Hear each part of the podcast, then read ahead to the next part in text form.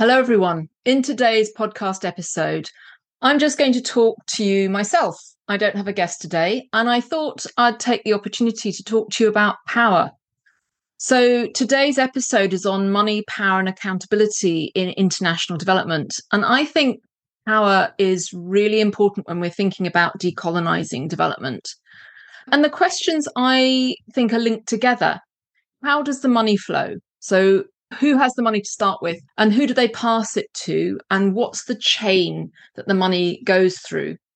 Because with money comes power and the control of money within development is often through contracts and so on.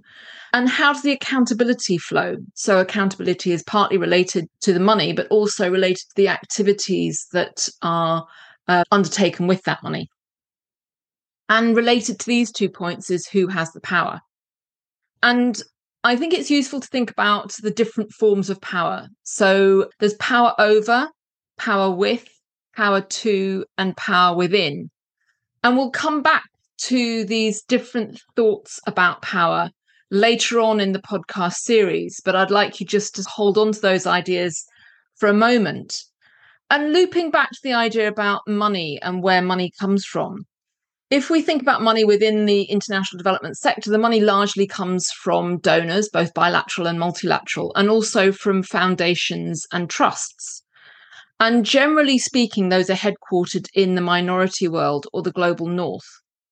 And I think it's this location of the origins of the money is why so many of our podcast guests so far have been interested in the idea of long term and flexible funding, partnerships in place of contracts and participative grant making because related to the control of money is where a lot of the power sits. Power in terms of developing strategy power in terms of ensuring that your global view your mindset is the mindset and the global view and the priorities that are absorbed and set the direction of travel within the development sector, within development work, and also within the humanitarian sector. So, if we think about participative grant making and flexible funding, this looks at shifting power from the minority world or the global north to the majority world or the global south and enabling individuals and organizations there to set the agenda, identify priorities, and be in the driving seat of what's happening in international development. Long term partnerships and participative grant making allows the move away from highly specified contracts based on a new public management and market based set of relationships, which are low on trust and high on monitoring and control. I think it's really useful to explore power when thinking about decolonizing development and to think about the tactical entry points for action that generate realistic expectations of change and a lot of our podcast guests so far have been thinking about what can support change, what are the practical steps that support change. And within the Development Hub, we're developing a set of case studies that explore practical ways that change has been made, that is being made. So we're identifying some examples of success and progress that can perhaps be adopted, adapted, and put in place in other organizations elsewhere in the sector. So, just thinking a little bit more about different forms of power, Gaventa talks about visible power, which operates in observable ways in open public arenas.